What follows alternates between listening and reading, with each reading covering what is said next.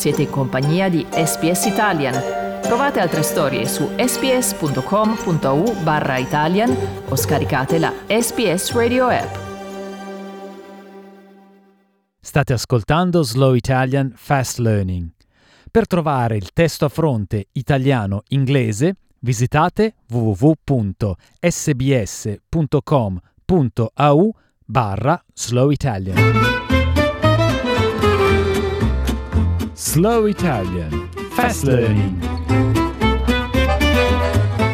Una studentessa di 18 anni scompare per 8 giorni. Alla sua famiglia viene imposto di non chiamare la polizia e di pagare centinaia di migliaia di dollari per la sua liberazione, solo per scoprire che si trattava di una truffa. Il sovrintendente capo della polizia del New South Wales, il detective Darren Bennett, ha rivelato che la studentessa delle superiori ha registrato dei video implorando i suoi genitori di pagare il riscatto all'indirizzo di Chatswood di uno studente di legge di 22 anni. Anch'egli è vittima della truffa. He was contacted by people pretending to be the Chinese police or the Chinese authorities and told that on behalf of the Chinese police he needed to meet with this girl and take her to his home address and keep her there because she was a protected witness for the Chinese police. La coppia si era conosciuta nei pressi del Sydney Fish Market il 7 settembre e si era recata nell'appartamento del 22enne. Gli amici della donna avevano denunciato la sua scomparsa nelle prime ore dell'8 settembre.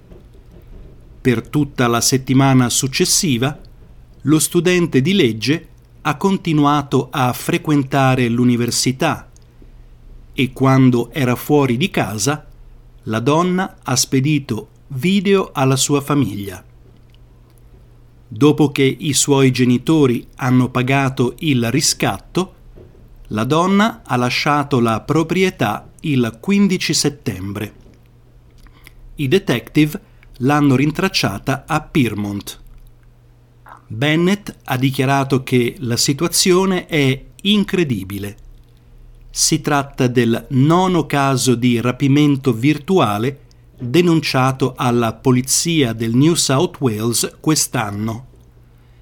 Le autorità hanno reso noto che i truffatori hanno ottenuto più di 3 milioni di dollari. Delia Rickard dell'Australian Competition and Consumer Commission ha dichiarato che le truffe con persone che fingono di essere autorità cinesi sono in crescita. If you get one of these contacts, understand it's a scam, hang up, don't answer any more calls from that number.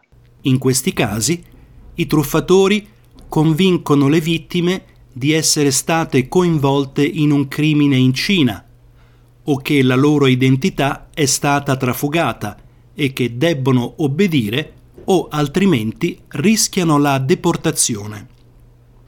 Vicky Kin della Sydney University Chinese Student Association ha dichiarato che i giovani che sono all'estero per la prima volta sono particolarmente vulnerabili.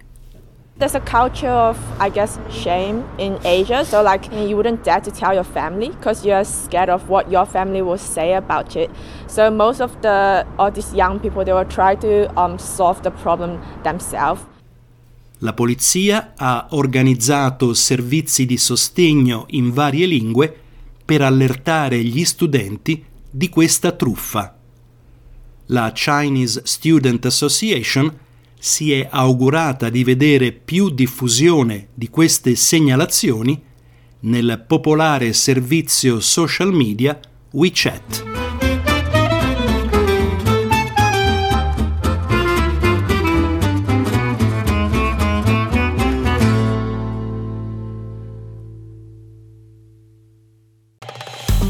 Ascoltare altre storie come questa? Potete trovarle su Apple Podcasts, Google Podcasts, Spotify o ovunque scarichiate i vostri podcast.